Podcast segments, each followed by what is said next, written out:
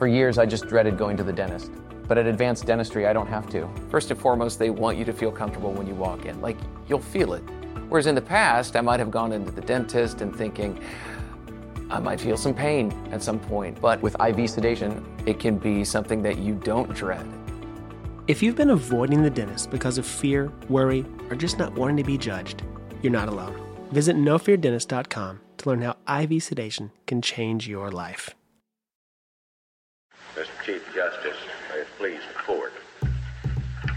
An old joke, but when an argued man argues against two beautiful ladies like this, they're going to have the last word. She spoke, not elegantly, but with unmistakable clarity. She said, I ask no favor for my sex. All I ask of our brethren is that they take their feet off our necks.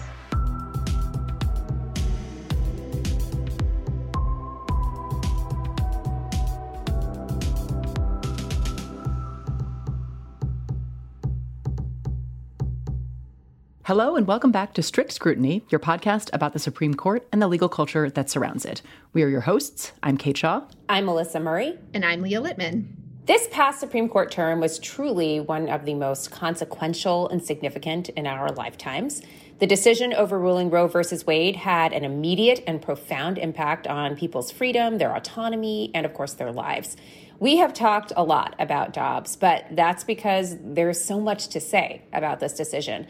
And we don't want to lose sight of the consequences and the impact of that decision with time. So we're here for a special summer episode with continued coverage about Dobbs and the many issues surrounding the case and intersecting with it, and of course, its aftermath.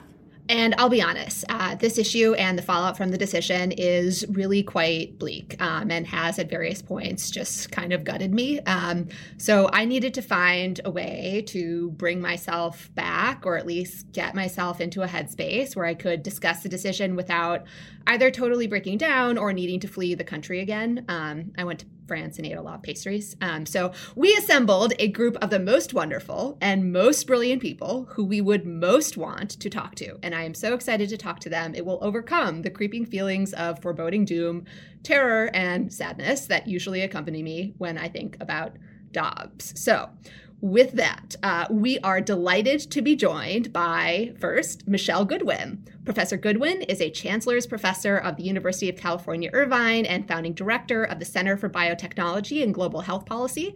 She has published constitutional law pieces in the Harvard Law Review, California Law Review, and many other journals. She has been a leader in creating the field of health law and is the author of the 2020 book Policing the Womb Invisible Women and the Criminalization of Motherhood. She's also the host of the Miss Magazine podcast on the issues. Welcome to the show, Michelle. Thank you so much. It is such a delight to be with you all. And as our second guest, we are delighted to be joined by Representative Mondaire Jones. Representative Jones is a leading progressive member of Congress who is currently running for reelection in New York's newly drawn 10th district. Representative Jones made history when he was sworn in on January 3rd, 2021, as the nation's first openly gay black member of Congress. During his time in office, Representative Jones has championed democracy reform, civil rights, childcare, and climate, among other issues. He has also voted in support of LGBTQ rights, gun violence prevention, and police reform. Representative Jones, welcome to the podcast. It is such an honor to have you with us. It's an honor to be on the show, and I'm so thrilled to be joined by so many folks who I've admired for so long. Any New York 10 voters out there, get out and support Representative Jones for Congress. I would move to New York, uh, me, a Midwesterner, for Representative Jones to be my congressional representative. Thank you. See, having me and Melissa in town is not enough to get me to New York, but evidently, this would be the trifecta. This would be the trifecta. okay, okay, we got it. We know where your heart is, Leah. That's terrific. um, finally, last but not least, is Rebecca Traister, who is a writer for New York Magazine and the author of several books, including one of our favorites, Good and Mad, another, All the Single Ladies, and Big Girls Don't Cry. Her writing has also been published in the New York Times, Vogue, and the Washington Post, and she focuses on feminist politics and has covered the post Dobbs landscape for New York Magazine. So, welcome to you, Rebecca, and everyone else. I am so happy to be here with this group, if not happy to be here having this conversation. well put. we were on such a good roll this summer. We were having a, like a not bleak girl summer, and now we're back again. We're we're back to being bleak, but it's great to be bleak with all of you. We are going to try and cover a few big themes or issues today. First is the dystopian existence that Dobbs has created. Um, the second is the possible implications of the Dobbs decision for other constitutional fundamental rights. Third, a recurring topic why is Justice Alito still so angry? And last but not least, what to do about all of this, how to cope while also staying engaged to protect reproductive freedom and other fundamental rights. All right, so let's make like Leonard Leo and check some things off of our to do list. First up, our dystopian existence, aka careening toward Gilead. So, there have been a number of reports about the implications of Dobbs and the abortion bans that have been implemented in the wake of Dobbs for miscarriage care. And, you know, this is not something that the majority opinion really focused on the fallout of this decision on people who are pregnant and lose pregnancies. So, Michelle, can you give us a sense about how the vagueness of Dobbs and other abortion ban statutes have contributed to the sort of uneven landscape for those who are experiencing miscarriages all across the country? Well, it's really a tragedy. It's a tragedy that was previewed in the leaked draft opinion, which was a story, but clearly not this story. Uh, the manner in which the court paid so little attention to maternal mortality, though it's a glaring reality in the United States, where we are uh, the leader amongst uh, industri- in the industrialized world and the highest rates of maternal mortality. You know, it's it's horrific when you know it's safer to give birth in a country where women are still publicly stoned and lashed than it is in the United States. And of course, none of that changed after Dobbs. So even though the Supreme Court paid very little attention to it in Dobbs speaking about maternal mortality only in a paragraph related to Roe, so not even something contemporary, um, but now we begin to see the fallout. It, it existed beforehand, that is to say, that all of that was quite relevant for the Supreme Court to pay attention to. But in the space since Dobbs, as you mentioned, Melissa, we have a very uneven landscape. And in this uneven landscape, there are, in some cases, aggressive DAs uh, prosecutors who are threatening arrest of uh, medical providers, such that this has created a chilling effect in Wisconsin. A woman bleeding more than 10 days uh, after having an incomplete miscarriage because doctors feared how they might be investigated or the potential for losing their licenses or anything else uh, in the wake of providing what would be standard medical health care that they are otherwise obligated to provide. And in this deeply uneven landscape, you have providers who are afraid to provide the care that they would otherwise like to, need to. Uh, we had the federal government saying that, well, EMTALA, the Emergency Medical Treatment and Labor Act, should apply to these cases such that doctors should, in fact, provide the care that patients need right away. But, you know, so much of this is local right that we know that federal law trumps but you know people are concerned about what local regulations local laws may mean in terms of the ability to be able to practice medicine. Can we back up just slightly? Um, you know there may be listeners out there who actually don't know this aspect of um, reproductive health care but you know often miscarriages are you know when you lose a pregnancy and sometimes they, the body expels the remains of the pregnancy spontaneously, but quite often the remains of the pregnancy continue to exist in the uterus and it can cause the pregnant person a lot of physical harm, um, certainly discomfort, but if the remains remain too long, you can actually become septic and your blood will be poisoned and you will die. And so, for many miscarriages, the appropriate treatment is, in fact, a D&C, dilation mm-hmm. and curettage, which is the removal of those remains from the uterus. And so that's an abortion. I mean, that, that's the D&C is the same procedure that is used in an abortion. And the question is if abortion is banned, can you still perform the D&C? And then there are also other questions like, you know, what if the fetus is compromised but still has a heartbeat? And so there are a lot of questions about pregnancies that go wrong and questions about miscarriage management. That's right. I mean, look, the, the backdrop of this is that for millennia, there have been miscarriages and stillbirths. That didn't change because of Dobbs before or after. And you're absolutely right in terms of the evacuation of the uterus. as being uh, the standard medical procedure that takes place after an incomplete miscarriage, which is that not all miscarriages will result in the removal of the fetus on its own without medical intervention. And so the real, you know, sort of tragedy of the post Dobbs reality is that you have lawmakers that are intervening in spaces where they they shouldn't be and where they can't be intimately involved and where one really needs the consultation of medical providers to understand what exactly to do in those spaces. So you're right, it's an abortion. But you know, there's a lot of euphemism that's used in this space, right? Uh, with, you know, in the space of assisted reproductive technology. It's called selective reduction. But selective reduction isn't is is abortion right i mean so there's so many euphemisms in these particular spaces and what's most worrying is that now with this particular landscape that we're confronting there there are time limits on when one can actually have an abortion. Um, there are doctors who fear by doing these procedures that they could you know be subject to investigation and criminal punishment and so much more. And it's a hot mess. I mean it's just a, a, an incredibly hot mess and it's horrific for people who are suffering through the pain and risk of death in these spaces just to underscore how this intersects with the equal protection issue, um, in Dobbs, you know, Justice Alito's opinion rejected the idea that access to abortion was integral or fundamental to women's equal participation in society. But as a result of endangering, you know, health care, reproductive health care in these circumstances, what these abortion bans force people to do is basically plead for their lives and go to doctors and say, I am really sick. And then they force doctors to ask, like, how close to death mm-hmm. does this person have to be before I can provide them care, which is extremely dehumanizing in addition to endangering, you know, their health and lives. Right. And a punctuation mark on that, Leah. I mean, that is that of course is part of the real tragedy. How near dead do you need to be? How much suffering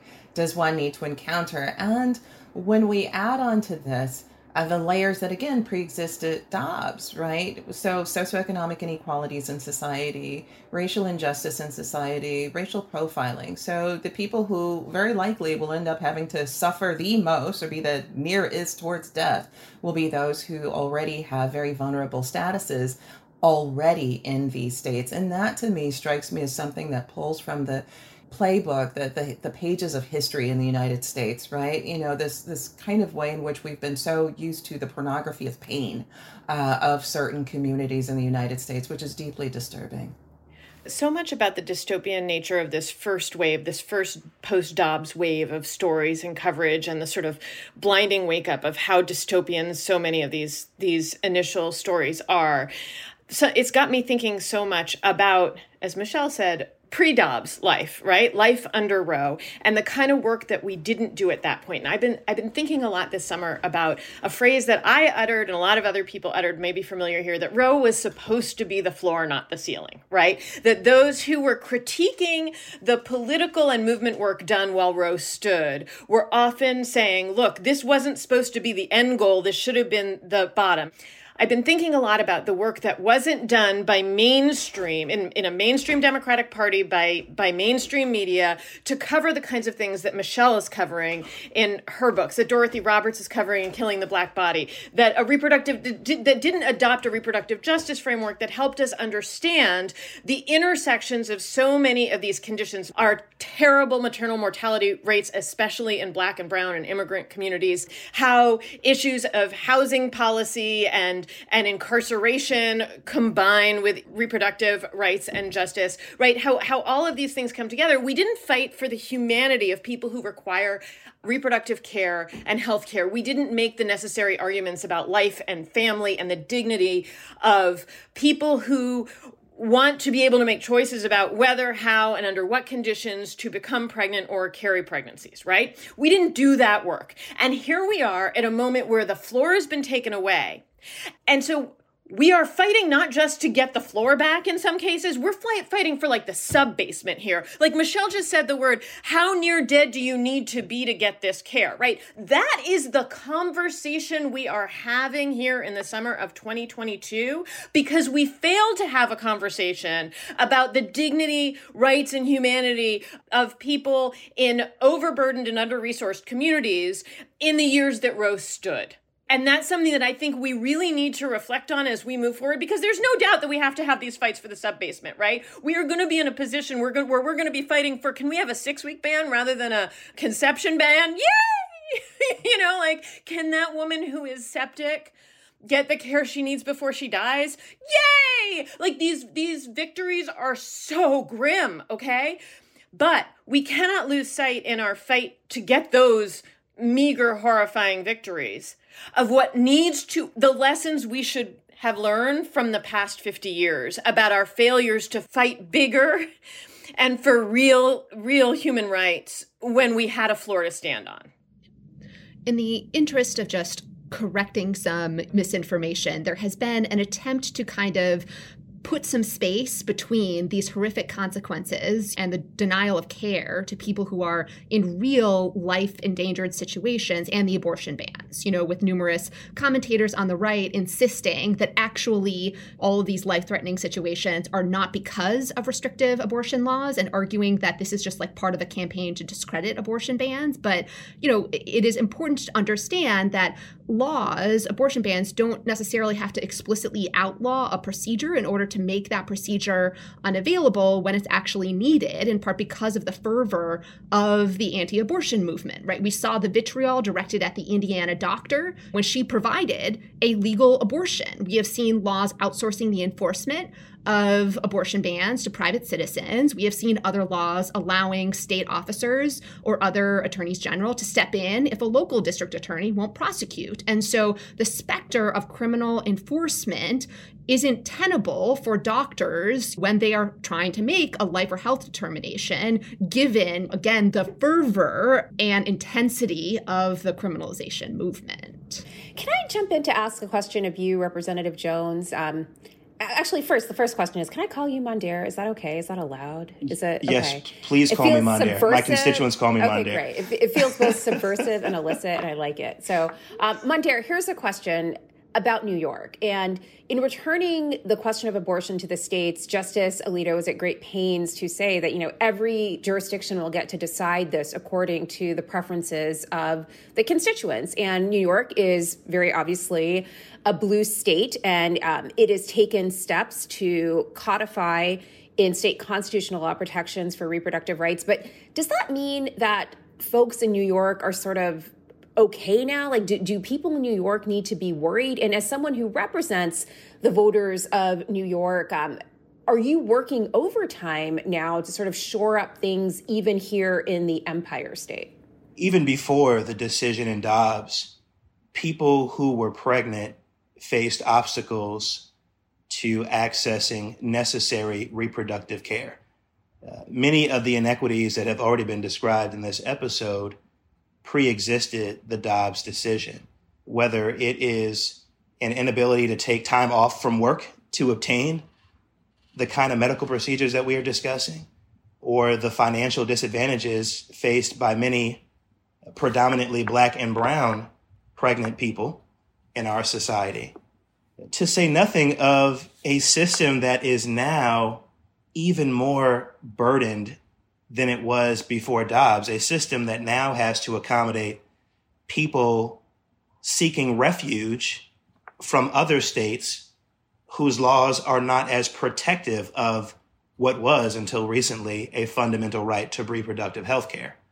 My project, along with many of my colleagues, is of course to increase the funding for organizations like Planned Parenthood and to make sure that at the state and local level, my counterparts are not overlooking loopholes or, or, or gaps that may exist uh, that would make it more difficult to obtain the necessary reproductive care that we are talking about.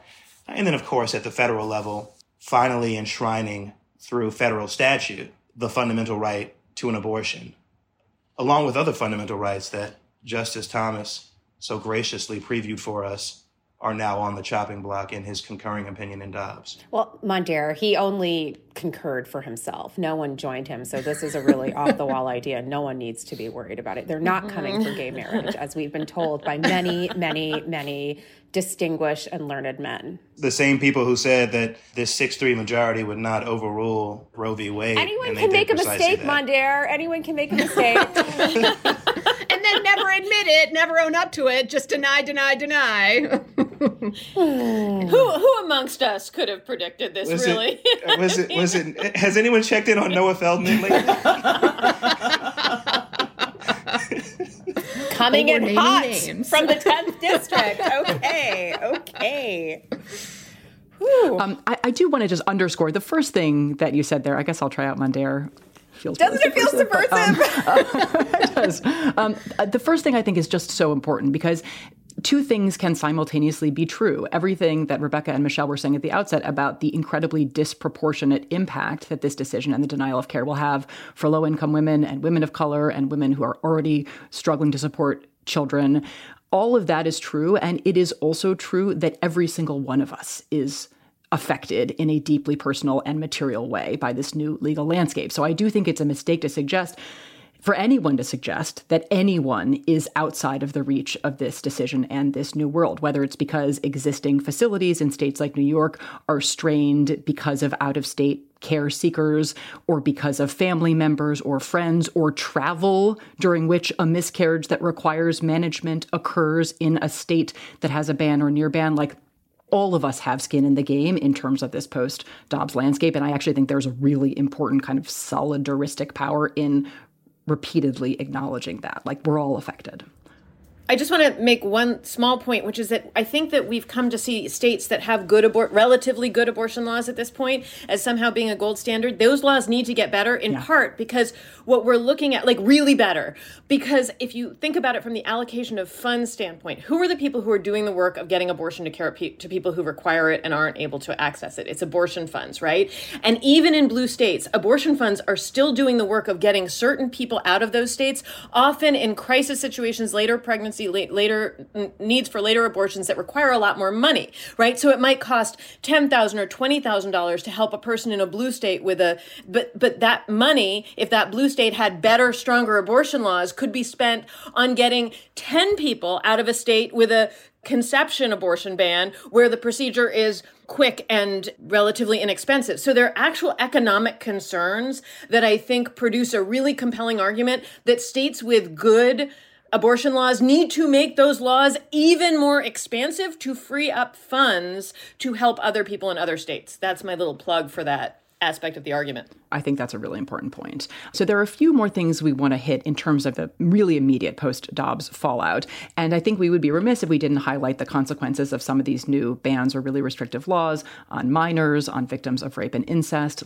Leah already mentioned this high profile case involving an Ohio minor who had been the victim of rape who sought an abortion in Indiana after being unable to obtain one in Ohio. That was also subject to some of the kind of right wing spin campaign that Leah referenced with efforts to discredit this story, which, you know, was later fully confirmed. More recently, a Florida judge and then appeals court rejected a 16 year old's request for a parental notification bypass on the grounds that the 16 year old was not mature enough to choose abortion, but obviously was implicitly mature enough to deliver and then potentially parent a child our listeners may be familiar with these stories. I know there are so many more stories that are going untold. So I guess maybe a, a, journalistic question for you, Rebecca, which is twofold. One, how do we keep up the momentum of reporting on the horrific reality of what these abortion bans mean in these kinds of circumstances? How can people help bring these stories to the attention of journalists reporting on this issue. I mean, as heartbreaking and enraging as these stories are, it feels really critical for the public to understand what the Supreme Court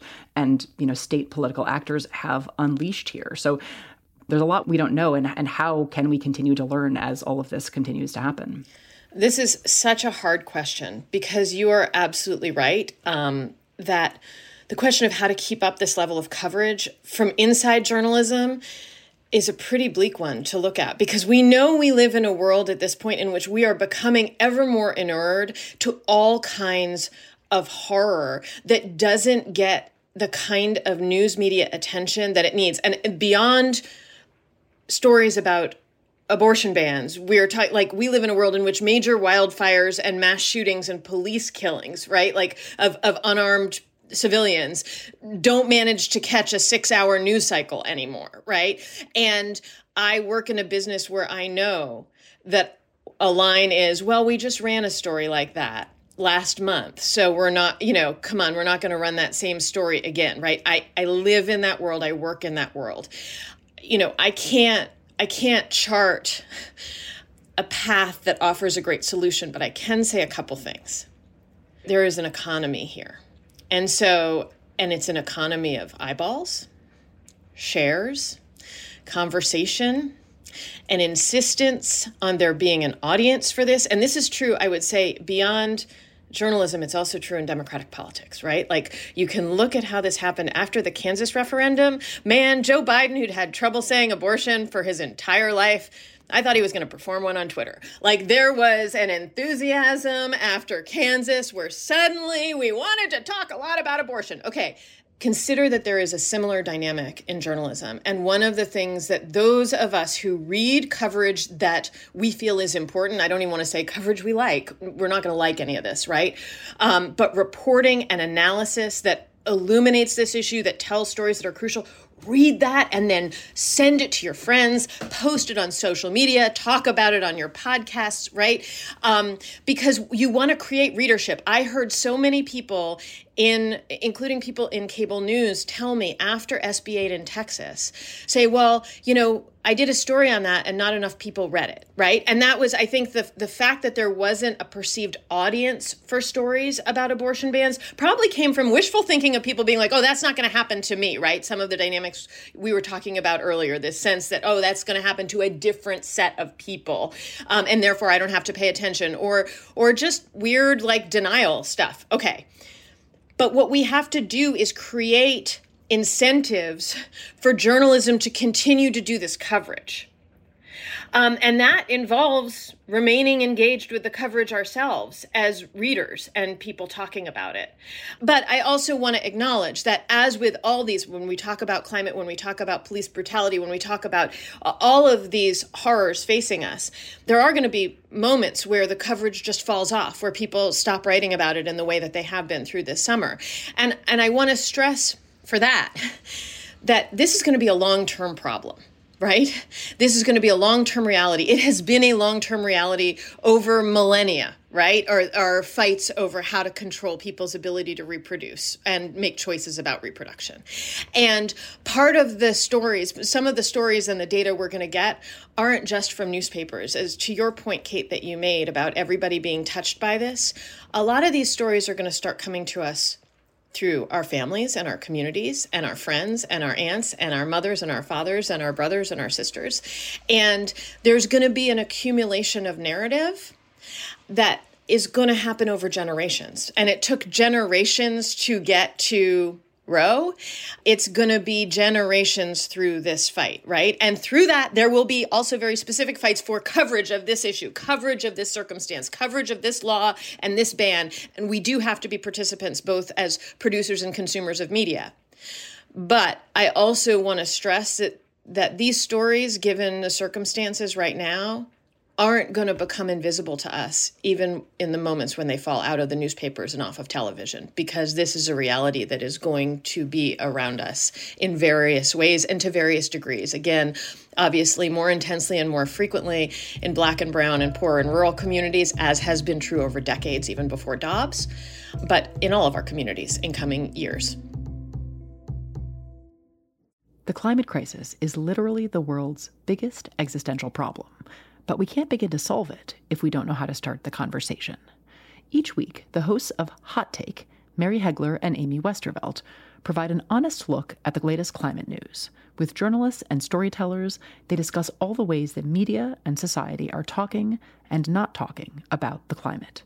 Listen to new episodes of Hot Take every Friday wherever you get your podcasts. Napa Silence is golden, especially when it comes to brakes. That's why Napa Silent Guard are built to be one of the smoothest and most quiet brakes on the market. Made with fiber reinforced shims that eliminate noise for the life of the pad, rubber coated hardware for a better fit, and quality design that meets and exceeds OE performance. Silent Guard brakes deliver the stopping power drivers demand. Available now at Napa locations nationwide.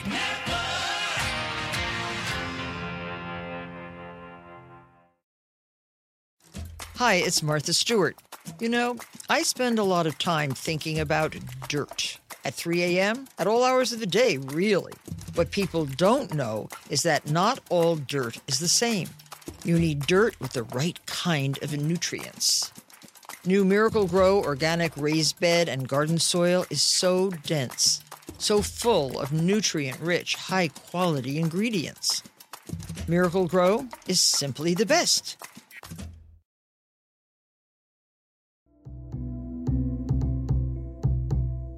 One of the issues in Dobbs that Mississippi raised repeatedly was that they were promulgating this 15 week ban for the purpose of promoting women's health. Um, but yet, Mississippi has one of the worst records in the United States. And Michelle has already highlighted how the United States already has a pretty poor record of maternal mortality. But even within the United States, Mississippi's record of maternal mortality is even worse. And it's really hard for Mississippi to sort of make this claim about about promoting women's health when it has such a poor record and where it has failed.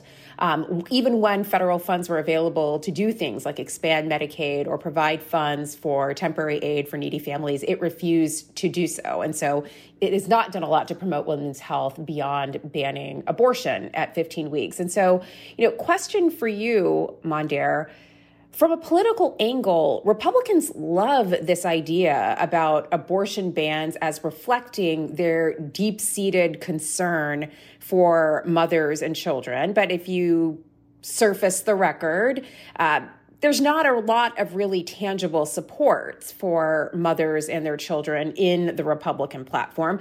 Uh, I've seen over the last year Republicans talking a lot about eugenics and how much they care about how black babies are being aborted, but many of them can't even vote for Juneteenth to be a national holiday, which is literally the least you could do to acknowledge black people in this country.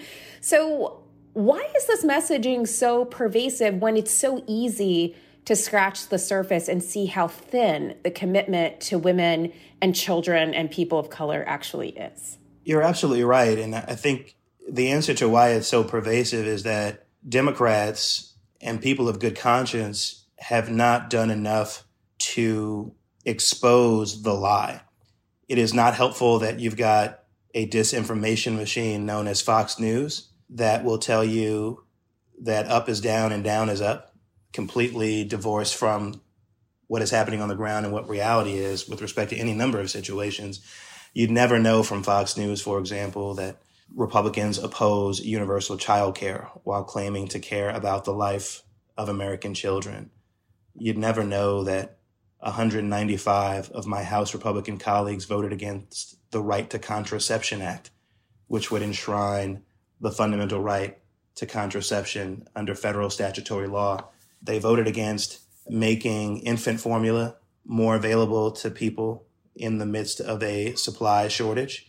And of course, continue to oppose making healthcare available to every person in America. These things expose the lie that Republicans actually care about infant health or the health of, of any human being in our society, while opposing, of course, reproductive health care. There's something else in the opinion that bothers me that I think is relevant here, and that is this really false narrative that somehow the states can provide relief to electorates around the country who want to see their rights vindicated. These are the same people who are suppressing the fundamental right to vote in state after state, whether it is Georgia, Arizona, Texas, or Florida. Thank God for the results of the referendum in Kansas, but it didn't have to go that way because of a sustained effort to disenfranchise the same communities that bear the brunt of these abortion bans and other restrictions that we are seeing proliferate throughout red states in particular in this country.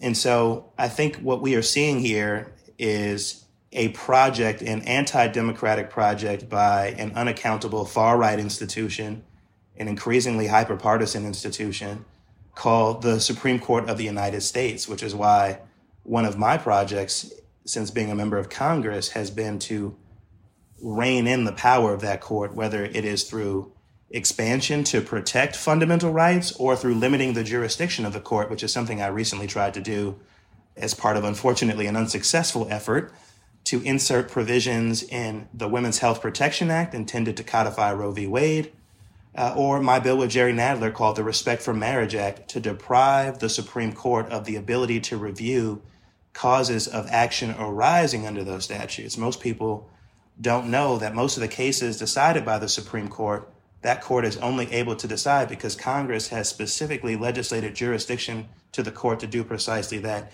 We can channel jurisdiction to humane, I think, reasonable courts like the DC Circuit as it is currently composed uh, in order to resolve questions of fundamental rights. But it is clear that this 6 3 majority is not where we want people to decide whether folks have the fundamental right to abortion, contraception, marriage equality, and so much more. Melissa, I would love to jump in on that if I might, um, with the question that you asked. And it does feel subversive to call you Mondaire, but I'd love to build off of what it is that, that you just offered. And that is the Mississippi law did not go into effect after it had been signed by the governor because there was an injunction, right? So it was a law in the books that basically the Supreme Court took up after as a challenge to what had been the injunction that blocked the law from going into effect. And Judge Carlton Reeves, a district court judge, a federal district court judge, wrote what was really a quite profound ruling in, in that case, basically taking on Mississippi as it claimed that the law was about protecting the health and safety of women in that state. And the footnotes are even profound in that ruling as he talked about, you know, Mississippi, how could you? Um, he recalls Fannie Lou Hamer and writes about the uh, horrific way in which black women were sterilized in that state as part of the Mississippi campaign, otherwise known as the Mississippi appendectomies. These took place in other parts of the South too, but where black girls, black women, often unknowing, um, had been coercively sterilized. This is a state that, when we talk about voting rights, Fannie Lou Hamer and a group of black women were dragged off of a bus on their way to vote and then beaten. Fannie Lou Hamer famously spoke about this uh, before a Democratic National Convention, saying all of that just because uh, they refuse to be second class citizens and desire the right to vote. We're talking about a state that the maternal mortality rate for black women is you're 118 times more likely to die by carrying a pregnancy in that state as a black woman than by having an abortion um, Mississippi definitely deserves to be called out on all of that. And it is worth noting that in so many of these uh, states with the most prolific anti abortion lawmaking taking place, uh, these are f- states that formerly were addicted to, had a strong taste for uh, slavery, enslavement of black men, women, and children states that after that rebounded um, and imposed Jim Crow kinds of laws. We're talking about states that have never known or practiced how to be engaged in women's freedom and equality, certainly not black women's freedom and equality, save federal intervention. These are the places that we're talking about as Justice Alito says, well, just go vote. You know, Justice Alito, save for the federal government having to sometimes literally come in, these are states that would otherwise still be tasting slavery, still would be practicing Jim Crow, and are not far from the practice of Jim Crow, even today, with all of the layers of voter suppression that take place and with the knowingly high rates of everything that is awful falling most egregiously in the lives of Black and Brown people.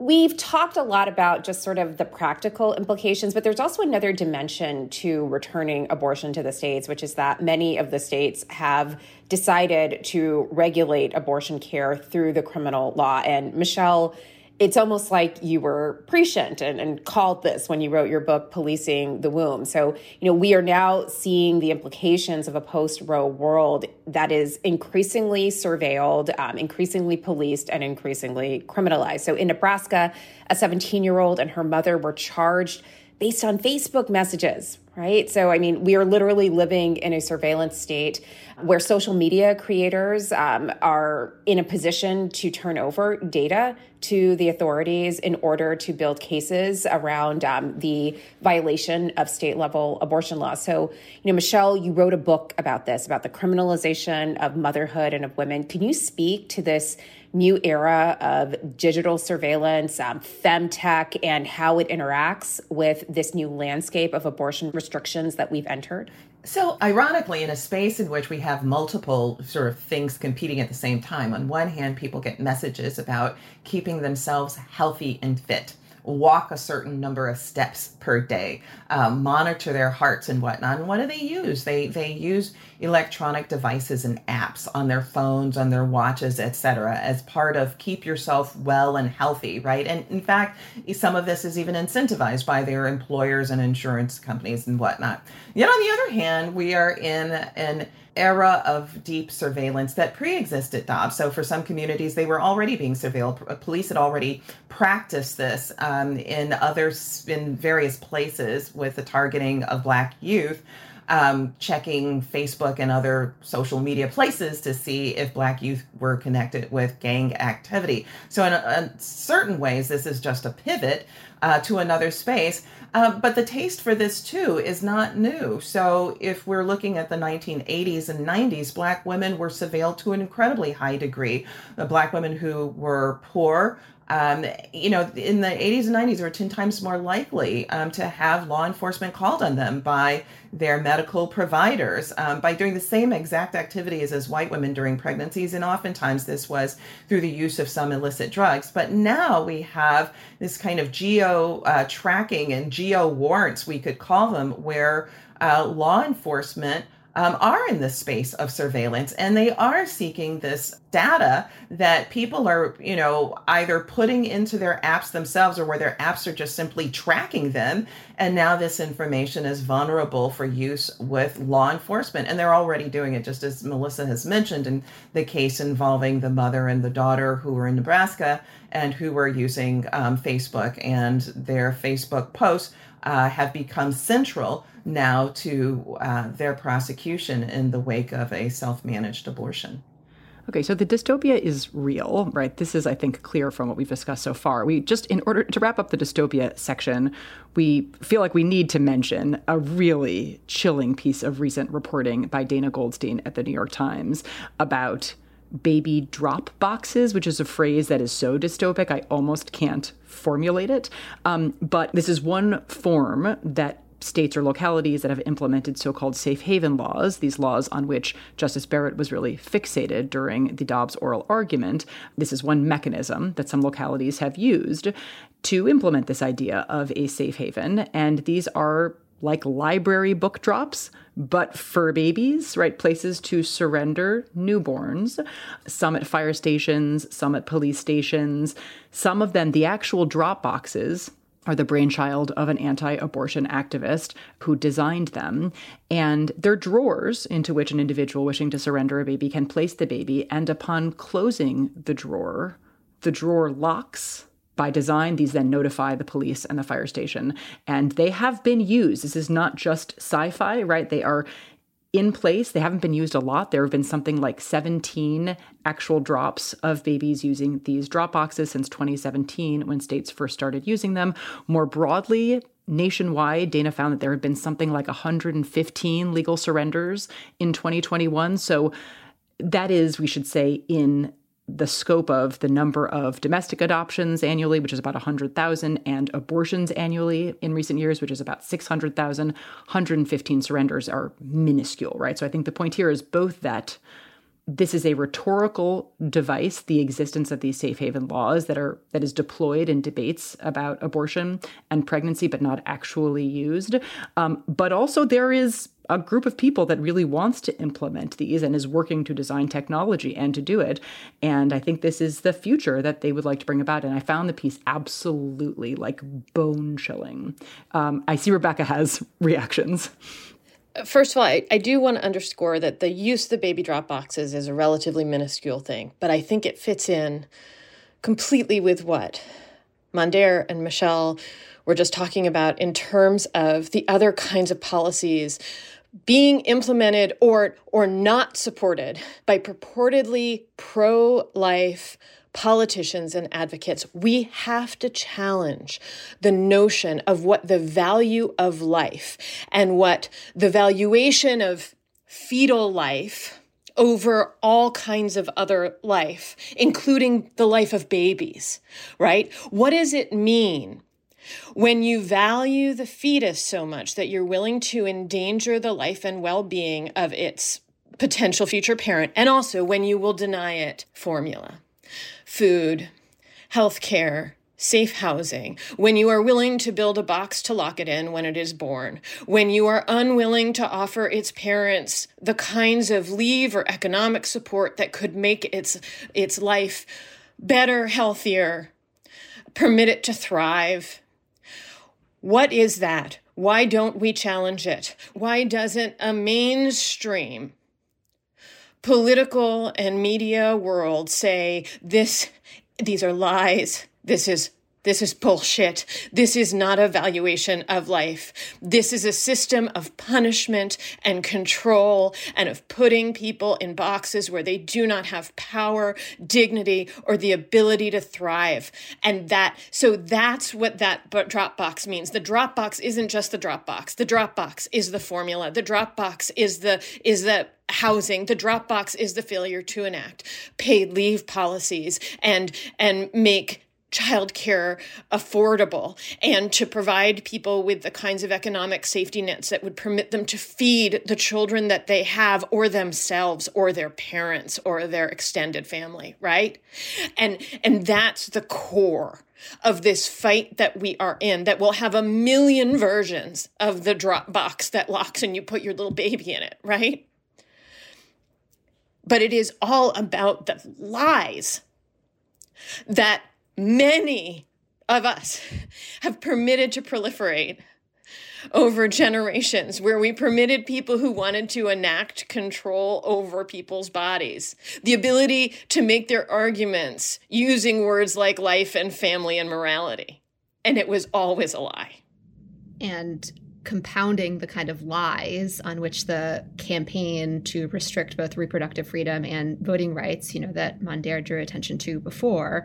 I mean, it was hard for me not to look at this Dropbox story and think, you know, this is a court and a body of federal courts that think ballot drop boxes are often illegal, but you know, baby drop boxes are somehow a justification and secure enough to justify forcing people to give childbirth. I mean, that is the dystopia section. So, in staying with dystopia for just a moment, yes. and I think about the work of Fannie Lou Hamer and uh, Fannie Lou Hamer and Pauli Murray, and Pauli Murray wrote this book, States Laws on Race and Color, which uh, Justice Thurgood Marshall called the Bible of the Civil Rights Movement. Now, this book is uh, nearly 800 pages and it's single space. And in this book are all of these insane laws that were written after the abolition of slavery. This was the dystopia. We have yet to see how far people are willing to go. I mean, I call this the new Jane Crow um, and we've seen again the playbook before, just how depraved people are willing to go to carry out an agenda. So baby drop boxes, sure. How about during you know Jim Crow? If you're black, you can't play checkers in the park. You can't swim in the local pool, right? And and and you can't play billiards. You can't bowl. I mean, it's astonishing and strange and absolutely awful. But I think it is worth our remembering that we've been here before, such that we don't encounter these spaces in surprise, but rather get beyond the surprise for what all could be coming next. And then we can pivot to what it is that we need to do in our new day. And I think that remembering, I think it's so crucial, Michelle, what you just said, and it's fundamental to my own view of how to move forward. We have we've lost so much of that history, right? We weren't we have we have been taught so poorly in this country about how long movements took and the kinds of pain, suffering, and injustice that happened while they were in progress. We're told such neat stories about everything from civil rights movements to, to women's movements, to labor movements, gay rights movements, um, as if, and they all end with like a, you know, victory and parade and a good law, right? And of course, like in reality, once, once we begin to get that education for ourselves, we understand that there were generations of people, many of whom worked their entire lives um, toward addressing injustice justice and never lived to see even a scrap of the victory that in fact their lives made possible somewhere down the road, right? And I think it is so crucial to learn some of that history as part of the work like people are always asking like what can i do and part of it is just reading right? Or or watching documentaries or listening to podcasts or whatever your preferred and easiest mode of getting some of the history that we haven't been readily taught and in fact our, you know our, our curricula are getting ever more constrained. Um, but because i do think it it's part of the step of like how do we move forward in what feels like this crushing dystopia to remember that people who came before us have been here and worse before. And the only reason we got to a place where some people were able to live with the illusion that some problem had been fixed, right? And it, that was always illusory, right? But um, was because generations of people starting in a much worse place, um, committed to putting one foot in front of the other over a period of often generations, decades, centuries toward fighting for more justice and and against injustice. And I think that it's that context is actually really useful. Um, not just in acknowledging how bad things are and how much worse they can and and likely will get in our lifetimes, but to begin to see our place in history and our responsibility to those who who came before us and certainly to those who are going to come after us to help us understand our work in moving forward and continuing to move forward and not to just be paralyzed or despairing because that is poison and it is a disservice in both directions right? To the people who who did not permit themselves to become paralyzed before us and who we have to work for in front of us. Join Josie Totah alicia pascual pena and Yasmin Hamady, three fearless young actresses, disruptors, and best friends, as they navigate the issues that affect their lives on Crooked's newest podcast, Dare We Say. From hookup culture and social media to structural racism and LGBTQ plus rights, the girls are leaving no stone unturned and no DM unread when it comes to discussing what matters. They won't shy away from deep diving into controversial topics that are important to their generation. The girls even turned to their elders, actors, activists, comedians, experts, politicians, and 26 year olds in an attempt to understand the world their generation was handed and what they can do to improve it. We promise you, you won't want to miss this show. So grab your kombucha, your iced coffee, your 17 other beverages, and catch a new episode of Dare We Say every Thursday, wherever you get your podcasts. With less than 100 days until the midterms, it's safe to say that midterm madness is setting in. And you can find all new Vote Save America tees and hats in the Crooked Store. Look, we aren't the ones who decided to politicize baseball hats, but ours do come in cuter colors. Whether you're repping the West, Midwest, East, or South, we have something for you. A portion of every single order on the Crooked Store goes to VoteRiders, the leading organization focused on informing citizens of their state's voter ID requirements and helping them secure the documents they may need to vote. So check out crooked.com forward slash merch for the latest drop and then head to votesaveamerica.com to find out how to get involved and do your part in the lead up to this year's critically important midterm elections.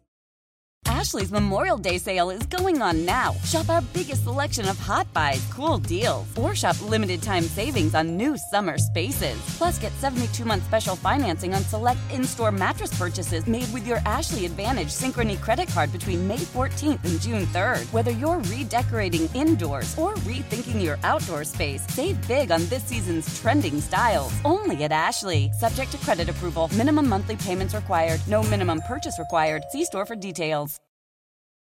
Are you annoyingly inattentive? Do you watch a movie and then ask a zillion questions because you weren't paying attention? Do people ask, How do you sleep at night? Then you should get a mattress from Mattress Firm. They can help anyone sleep. Get to Mattress Firm's Memorial Day sale and get a king bed for a queen price. Save up to $700 and get a free adjustable base with select Sealy mattresses, all with free and fast delivery. Get matched at Mattress Firm. Sleep at night. Restrictions apply. See store or website for details.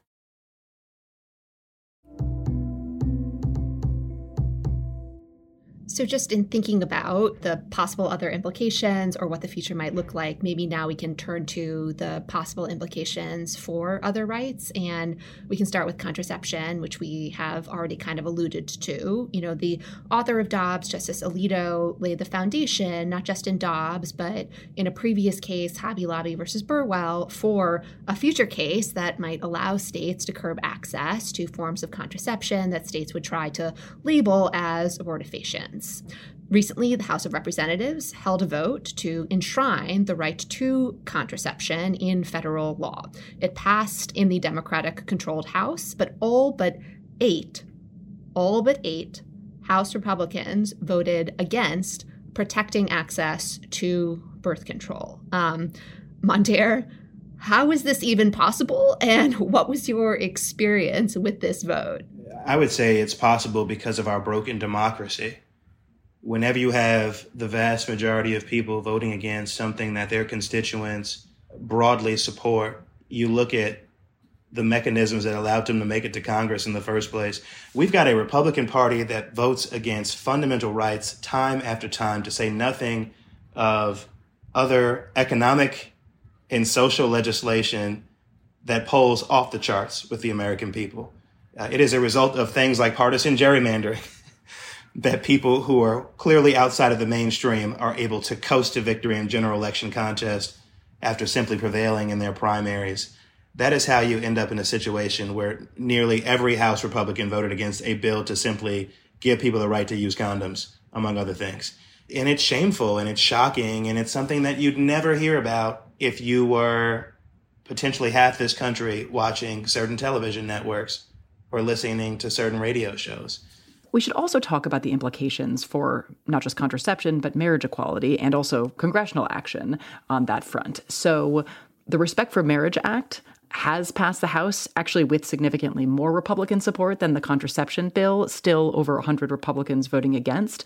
I think a lot of commentators were surprised that there was as much Republican support for the Respect for Marriage Act as there was. Those opposed are still claiming a states' rights argument against making marriage equality a federal law. Um, so the action now shifts to the Senate. So uh, before talking about the Senate, we wanted to quickly play a clip from Senator Ted Cruz invoking this sort of states' rights argument against marriage equality. Uh, in Obergefell, the court said, no, we know better than you guys do. And now every state must uh, m- must sanction and, and permit gay marriage.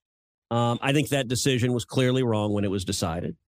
Um, it was the court overreaching. We also wanted to play a clip from Lindsey Graham, who was on CNN recently saying that he thought states should decide the issue of marriage, but when pressed on whether states should also decide whether interracial marriage should be legal, he sort of dismissed the question as a distraction from inflation. You said two weeks ago that the state by state approach is the best way to go. So I just want to be clear about your position. Are you saying that the 2015 Supreme Court decision that made same sex marriage the law of the land nationally should be overturned? No, I am saying that I don't think it's going to be overturned. Nor I'll, should it be? Well, you know, that'd be up to the court. The reasoning, I think, could be attacked, but the point I'm trying to make is I've been consistent. I think states should decide the issue of marriage and states should decide the issue of abortion. I have respect for South Carolina. South Carolina voters here, I trust to define marriage and to deal with the issue of abortion uh, not nine people on the court. That's my view. How far down should I mean? How how wide should that go? How many more issues should that well, go to? For example, about... uh, Loving versus Virginia that allowed interracial marriage. Is no. that no, that shouldn't be touched? No. So here's the point. We're talking about things that are not happening because you don't want to talk about inflation. You don't want to talk about crime. This is all politics, my friends.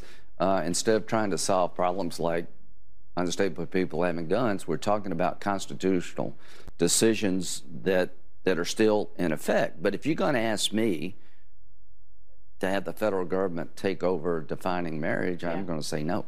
Okay. So, Mondaire, does this law have a path in the Senate? And if not, could Obergefell really be vulnerable in before this court and you know in general sort of what does the next phase in terms of protections for lgbtq couples look like this is my bill with jerry nadler the respect for marriage act. We got 47 house republicans on it. We've got five senate republicans approximately five senate republicans still not a filibuster proof majority over in that chamber which is yet the latest reason why we've got to get rid of the filibuster or at least reform the filibuster to protect fundamental rights and other things. But here's the thing. This is a bill that would formally repeal the Defense of Marriage Act. Uh, this is a bill that just requires the federal government to respect what the states have done with respect to marriage equality. And so these states' rights arguments don't hold water for that additional explicit reason. I don't know that they've read the statute, but this is something that, along with contraception, query whether interracial marriage will also be abrogated by uh, this far right majority, depending on how Justice Thomas feels about that. Uh, and, and so many other things. I mean, we, we saw the Supreme Court, of course, strike down a 100 year old New York state law that was simply meant to uh, regulate concealed carry. Uh, we saw the Supreme Court in, in West Virginia versus EPA gut the intent of the Clean Air Act. This court is on a rampage we will not have a livable planet. We will not have certain basic freedoms that we just take for granted in our daily lives. We will not have a court that values and protects democracy itself, to say nothing of its own precedents, whether 50 year old precedents or more recent precedents. If we don't reform this court, I do not expect people like Lindsey Graham or Ted Cruz to do the right thing here. It is why these people must be defeated. And it is why anti democratic institutions cannot continue to be propped up in the midst of the worst assault on rights that we've seen in generations. So it's not just marriage equality, it is also broader notions of, you know, the dignity and equality of LGBTQ individuals, including but not limited to Lawrence versus Texas. Um, when you think about state legislatures, Florida's Don't Say Gay law, the Virginia governor reportedly trying to ban the use of the word homosexuality in schools, the Texas Attorney General suing the Department of Agriculture, saying food assistance programs can't adopt protections for LGBTQ persons. It feels like an attack on the existence and rights of an entire community. How is the Supreme Court or like the courts undermining this fundamental rights line of cases related to these trends? It's worth noting with Justice Thomas's concurrence how virtually everything is up for grabs that relates to privacy, notably with the exception of interracial marriages, something that he personally benefits from but but you're you're right leah so that every area that we tend to think of within the context of privacy becomes vulnerable. And when we think about these matters within the context of lgbtq equality um, that there's more than just marriage. There's also adoption um, that ends up becoming a matter that is vulnerable. Many gay couples do seek to adopt or to use other kinds of reproductive healthcare services, such as assisted reproductive technologies, uh, in order to build and grow their families. And for people who think, well, the Supreme Court has said X, and so if these matters come before the Supreme Court, everybody's going to be protected. The reality is that so much of the areas in which we're talking about are deeply local before a matter will even get to the Supreme Court, if a matter gets to the Supreme Court, it's dealt with by uh, local clerks, lo- local judges, uh, etc. So that if there is a clerk that's been motivated by the tone and tenor of where the country has gone post Dobbs by the Supreme Court, that local clerk may refuse to certify a marriage license or process an adoption that's out of state for a same sex couple, or even do the same for interracial couples, which has happened in our country even post Loving v. Virginia, that 1967 case that struck down anti miscegenation laws. So one can't hold confidence in the court for any number of reasons, right? And they have the, is the lowest confidence rate that the American people have in the court in more than a couple of generations. Uh, but even that aside, the reality is that we have to worry about what happens at the very local levels. And given the way in which the Supreme Court turned its back on the people of Texas, even before the Dobbs decision with the SB 8 case, one can't have confidence that this is a court that will intervene even in the most um, alarming ways in which people will be affected by this anti LGBTQ, anti woman, anti just all of the antis that are born within this space the connection that we're talking about here is also about the reestablishment of lines within a capitalist white patriarchy that wants to reestablish um, hierarchies and distribute power, resources, and and burdens along lines that are delineated by race, by gender, and by class. And that is the way there. It is no accident that the attack on trans rights and gender affirming healthcare is happening hand in hand and through many of the same means, like deputizing civilians to turn in parents who are providing their children with uh, gender affirming health care um, is you know the same related mechanisms to people who are being deputized to turn in people seeking or helping people gain abortion care right? It is about um, returning it is about reversing many of the gains that were made over the past century on behalf of people who had been marginalized in one way or another, and in many cases marginalized from many directions simultaneously. And it's about reestablishing those those lines of, of power and putting people in boxes where they can be more easily and neatly oppressed. Speaking of more neatly oppressing people, Justice Alito was on a press junket recently. Um, he appeared at the Notre Dame Religious Liberty Summit in Rome, Italy, and he really gave us a mashup of all of the things I really love about this podcast, um, things that were just like really geared to my interest. So he talked about the Supreme Court, he talked about reproductive rights, and he talked about Prince Harry. But don't take my word for it. Let's play the clip. When I was putting these remarks together, I was tempted at this point to provide some examples. Uh, I am not a diplomat like uh, Professor Glendon. Um, I would be very bad about it, but it, uh, it was unusual for me that a sort of a diplomatic impulse came upon me, and I said to myself, You're an American judge, and what business is it of yours to criticize decisions that are handed down by foreign courts? I've had a few second thoughts over the last few weeks since I had the honor this term of writing, I think, the only Supreme Court decision in the history of that institution that has been lambasted by a whole string of foreign leaders who felt perfectly fine commenting on American law. One of these was uh, former Prime Minister Boris Johnson, but he paid the price.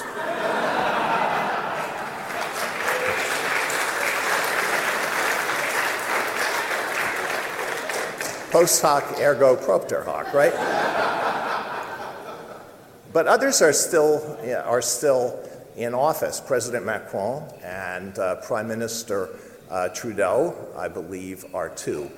But what really wounded me, what really wounded me, was when the Duke of Sussex addressed the United Nations and seemed to compare the decision, whose name may not be spoken, with the Russian attack on Ukraine. Well, despite this temptation, I'm not going to talk about cases from other countries. Uh, all I am going to say is that ultimately, if we are going to win the battle to protect religious freedom in an increasingly secular society, we will need more than positive law. This was a typically non judicial, non judicious, grievance ridden speech um, by strict scrutiny fanboy Samuel Alito. With his new um, beard. You know, we didn't I, even talk about it. He got a new beard he for didn't this. even talk about the beard. I mean, he did. Um, I don't want to, force any of our, our guests or our hosts to answer this question, but to the extent any of you would like to, what is up with this guy? Why is he still so angry? Like, he just wrote the opinion overruling Roe, and still he feels it necessary to personally come for Prince people Harry. who criticize him on social media. And Prince Harry. On social media. I mean, like the man has grown a full on beard. That is hard for people to do. Like he's living his best life. He's gotten rid of reproductive rights. He's grown a full beard. Why is he sticking it to Prince Harry? Like, what has Prince Harry done to him? What have we done to him? Just when you think uh, the assault on fundamental rights could not be worse, he then assaults you, your sensibilities with his beard. Uh, and what he does is he diminishes even further the reputation of the court. I was telling some folks yesterday in the district that the court is only as powerful as really the power that we imbue and, and the respect that, that, that people imbue to it in it. And, and we can't have confidence in people who are supposed to be unbiased and who are supposed to be these neutral arbiters of justice, but who are going on these rhetorical rampages against their political opponents. I mean, my God. And not even so supposed to be political point because he's on the court, right? Yeah, yeah. He's super political, you know, and we've we've all seen what Ginni Thomas has been doing. That that was really bad too earlier this year to to see Justice Thomas not comply with a recusal statute uh, and and still help. Well, he was the lone dissenting view in a in a matter over the forced the compulsory production of documents that could have contained text messages uh, in which Ginni Thomas and the former Trump chief of staff Mark Meadows were plotting to overturn the 2020 presidential election. Highly suspect. Well, I'll say that I was in Italy at the same time that he was there. Were you were you there? Were you at the same event? Had you been I, I- invited? I, was not at the I was not at the event. I was not invited to the event. Tell but surprise. I was, but I was there. You know, there's something worth noting too about the international ex- aspect of this because Justice Alito said, you know, how dare world leaders chime in on this, you know, sort of really navel gazing into the US exceptionalism. And there's a level of irony to this because the very treatises that he cites in undermining Roe v. Wade and Planned Parenthood v. Casey is that he's leaning on these old European guys to do so. Blackstone, you know, and and more, right? Who wrote about coverture and about how women have no Patriarch's gonna independent i- patriarch. I mean- patriarch's gonna patriarch and and you know and be opportunistic in doing so right i like i only want international archaic intervention when i want international archaic intervention but i don't want world leaders today chiming in. I'll write an opinion today where i'm citing you know 14th 15th 16th century europeans but i don't want to hear from them today in their critique of my opinion. I also want to float the possibility that he may just be a mean, small, malevolent reactionary with a lot of power. Wow. That's I think- I mean, I think I think he's still bitter that he didn't get that Supreme Court clerkship. I think he's still bitter. He's not the chief justice. Ooh. All of these things A can be lot- true. a lot of bitterness. But I think about the context of that question as being so important, right? If, if we were in the time of talking about Justice Taney after Dred Scott, I mean, it's a legitimate question. How should we see Taney? At, uh, at uh, the moment after the, the decision comes out, how do we understand? So it's not tongue in cheek, right? I mean, when you think about and something else here too, right? Because of the tone in which Justice Alito has brought to criticizing others, including other justices who've served on the court, we haven't seen that kind of tone used against justices who even supported human enslavement. We can see this kind of tone against the justices uh, in the Korematsu decision and whatnot. So it's very interesting to see his very kind of like slash and burn kind of tone that's used against justices who supported women's equality and liberty in ways that we just didn't see when the court was dismantling separate but equal and also uh, moving beyond human enslavement. There's also been evidence in recent months of that derisive tone being directed at Chief Justice Roberts, right? I mean, you see a man who's been emboldened by a 6 3 majority that no longer relies on the Chief Justice to prevail in any decision that they want. That is horrifying he's not just emboldened by the 6-3 majority. I mean, I would argue he's emboldened by the fact that unlike many men, he's managed to grow a beard that connects all the way around, which is a huge feat. So I don't know why he's so angry. And this is your moment. Like, and I, I will contrast him with Justice Thomas. Like, Justice Thomas just, he's been silent. Um, because I think he's basking in it. Like on his birthday, he got to write the majority opinion in Bruen, embiggening the Second Amendment. And a day later, he got to dismantle reproductive rights. Like Justice Thomas is living his best life and it shows, and there's none of this grievance. Like that's a model, I guess.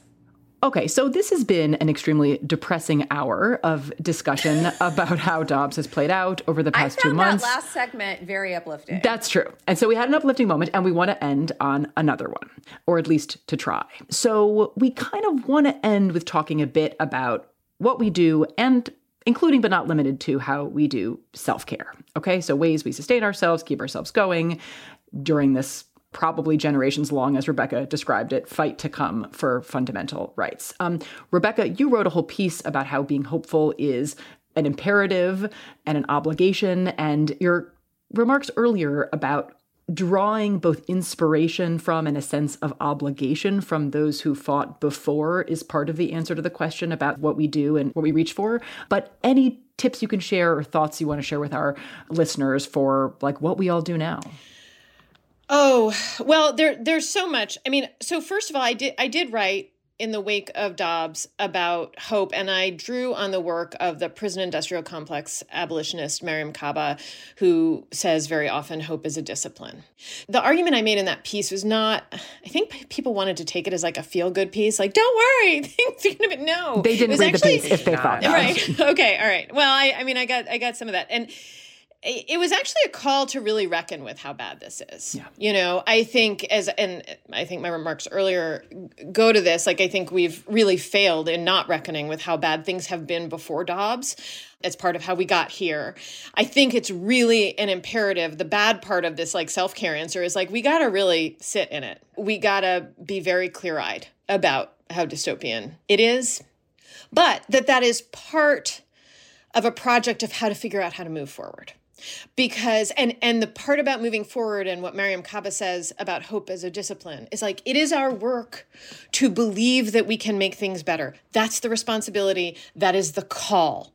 That is our lives right? And so, how do we do that? How do we get there when there's not, in fact, some feel good, like, well, if you flip this switch, here's one simple hack to like make things better, okay? And this means reckoning with a lot of complicated, nuanced stuff. It means no easy answers, among other things, too, right? That's something that I've been reckoning with as a journalist who's constantly being asked in all kinds of contexts to make things sort of streamlined and simple. This is not a simple moment, and we're not looking at a simple future. And I think we got to wean ourselves away from an urge to like traffic only in sound bites and hacks, okay? We have to reckon with like all kinds of distance views. So, like, what are the terms and the length of the fight? Okay so there's an immediate fight right? There's the fall there's midterms. There is there is a real need to look at what we can do on a federal level with a with a potential real senate majority right? This is what mondaire is talking about right? What if we could elect a democratic senate that doesn't make joe manchin king right? That takes Joe Manchin's power away. That is a real fight to have that has direct implications on on the filibuster, on abortion, but also on the care economy that just got jettisoned from from Biden's legislation and that is completely intertwined with this, right? That is about being able to pass legislation around healthcare reform, around paid leave, around the kinds of supports we've been talking about that are going to be necessary in addition to passing protections for abortion on a federal level. So we actually have to be focused on that. But we simultaneously have to acknowledge that if that is not a solution, and even if it is, it doesn't stop there then and and it doesn't it's not only that it is these local elections throughout you know michele and melissa have been talking about these local questions. It matters who our prosecutors are who our das and attorneys general and school boards and state legislators are right? And that never stops. That's not just that those are elections that are rolling that happen all the time and it's not just about voting. It's about thinking who your candidates are going to be. Who do you do you want to run? Do you know somebody who should run? Should you be pushing more people into politics. These projects are all around us, right? So that's a political level thing. And part of the project is acknowledging that that looking forward isn't just some make or break thing that's going to happen in November, right? This is a lifetime of engaging in these subjects in a different way. It means the, the thing we were ta- talking about earlier reading, learning history, like learning about our places, listening to other people, looking at the people around us in our communities who've been doing this work who themselves need breaks, you know, buying them a drink, okay, offering to take their kids for a night so that they can go out with friends or a significant other, right? Things, minor things, little things, and that gets to the self care option. We, this is going to be our lives. So we got to figure out how to sustain our engagement and our work here right? And uh, especially for people who are new to this level of engagement, and that's a lot of middle class white people who are relatively new to this kind of fight, who don't have the lived and familial history and experience to draw on of like because they grew up with an illusion that things were fixed. That was always a lie. Um, there is a real lesson in like how this is a lifetime of of engagement and responsibility ahead of us. So how do you you you live your life and take care of yourself in order to sustain your engagement in your work and both halves are necessary. Um, you can't burn yourself out. You can't despair. You can't become paralyzed or cynical. Okay, so how do you do that? And it's about connection with other people. It's about learning and listening from other people who have been engaged in these things for a lot longer. All of these are kinds of complex and intertwined lessons. It's about moderating like immediate fights versus long-term commitments and how to do both at the same time. How to how to pick up after loss because there's a lot of loss. It's going to be a lot more loss. How to pick up after loss and keep fighting. I don't have simple solutions for any of these things, but these are all the kinds of things that I'm thinking about. But behind them all, we can't lose sight of possibility, right? That thing, those things, they can be around the corner. Things are as bad. And again, it's so bad. It's so bad. But there are ways to address it. There are ways to make it better and they exist too those kinds of supports that are out there the, the stuff about care economy and protections for for marriage equality and and for abortion and electing better politicians. Democrats too right? Like the, those those people are out there those paths are in front of us and there're going to be a lot of losses if we pursue them but there can also be wins and I think that has to, we have to keep that in mind, not just for like next week or this fall or like 2024 or whatever you think that thing is that's the one crucial thing. No, they're all crucial things all around us. And everything is is peril, dystopia, and possibility. And we got to live our lives that way and pace ourselves and take care of ourselves and and you know, be with our communities and our families and our friends and look to take care of the people around us too. The thing that's so striking about what you just said, Rebecca, is like that is essentially the game plan that the right has used for 40 years. Like they've seen yes. all of their issues as not one silver bullet win, but a series of advances and retreats and advances and retreats that ultimately culminate in where we are. And we need to play the same kind of persistent ground game. And, you know, I don't think it's just middle aged white people. I mean, I, I think there are young people who are just who don't remember that this was 50 years ago that people were fighting for this um, and how to get back in the game at a time where activism feels really different. So I'll just quickly say that the activism is, is critical and crucially important, uh, as has been explained and, and laid out and has been written about so much and being spoken about. But I'd also say that there's something important about joy as well. And I think that's hard for people to be able to process. And it seems that sometimes there are people who are a bit become a bit angry on the left when we start talking about joy. But again, if we understand historical roots, if we understand intersectional connections, then we understand that part of a very important form of resistance in this country, led by Black folks, has been this matter of not allowing individuals to rob us or steal joy. Um, I think it is part of what made people so angry about Black people and civil rights songs um, during the Jim Crow era. I think it was so misunderstood during the antebellum time in our country with Black people singing in the fields and whatnot. Um, but joy is incredibly powerful. It is an amazing form of resistance. And, you know, I just say that in the darkest times, it is when we can most clearly see the light of the moon and stars in our pathways towards freedom.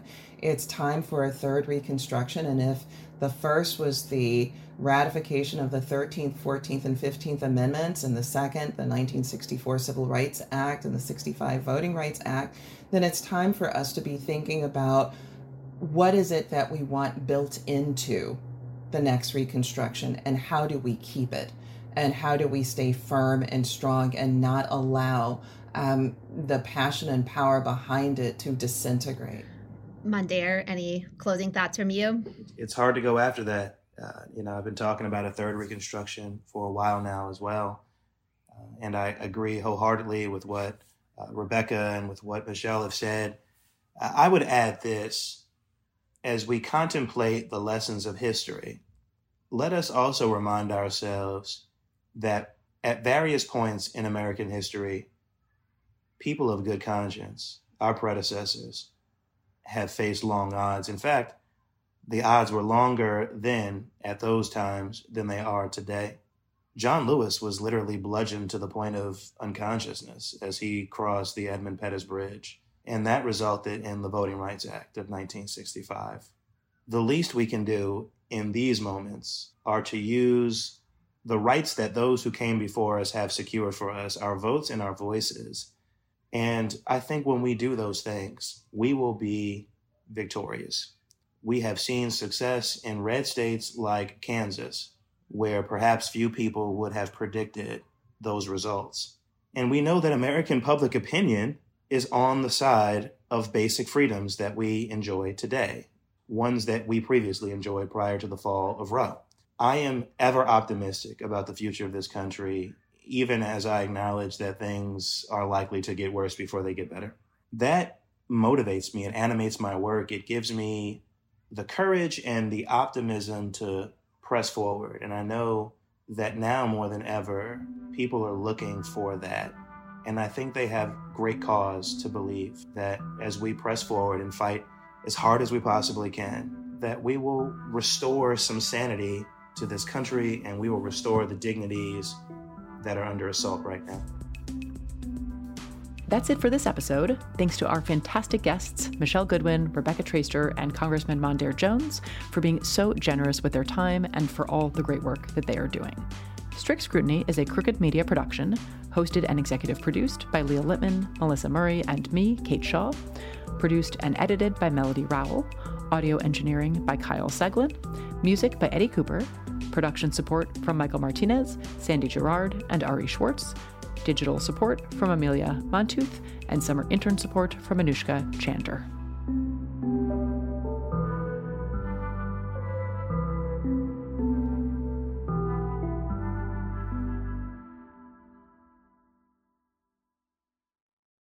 Sofas, recliners, love seats, everything is better in leather.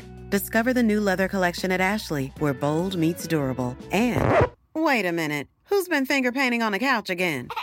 That's okay, leather is easy to clean. The new leather collection at Ashley is built with the durability you need for the whole family. Yes, pets too. Luxury is meant to be livable. Shop chairs starting at $499.99 and sofas at $599.99. Ashley, for the love of home. Your home is your place of peace. It's clean. It's welcoming. and it's definitely not crawling with invading insects if you use Ortho Home Defense Max. Use it indoors on non porous surfaces to treat and prevent cockroaches, spiders, and ants for up to 12 months. So your home can stay your place of peace, your work from home office, and your family's headquarters. Kill bugs inside, keep bugs outside, and love your home. Visit ortho.com for more.